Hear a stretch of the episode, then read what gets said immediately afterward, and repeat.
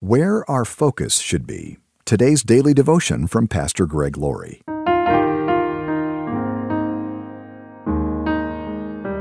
Our scripture reading today is from Acts chapter 1, verse 6. So when the apostles were with Jesus, they kept asking him, Lord, has the time come for you to free Israel and restore our kingdom?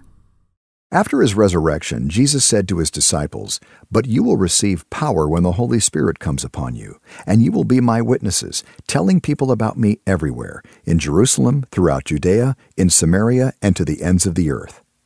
This statement was prompted by the following question from the disciples Lord, has the time come for you to free Israel and restore our kingdom?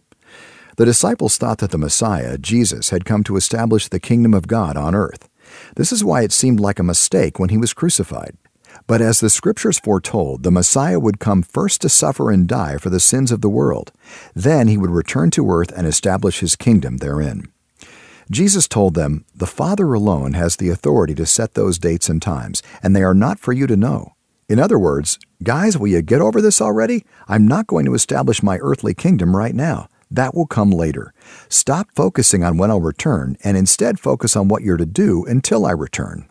Today, there are still people asking when Jesus is coming back, and an occasional misguided person will say they know the date of Christ's return. But Jesus said, No one knows the day or hour when these things will happen, not even the angels in heaven or the Son himself. Only the Father knows. Our focus, therefore, should be on what we're supposed to do while we await Christ's return.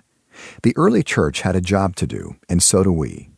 Jesus' words in Acts 1 were not only for the first century believers, he is still calling us to tell people everywhere about him.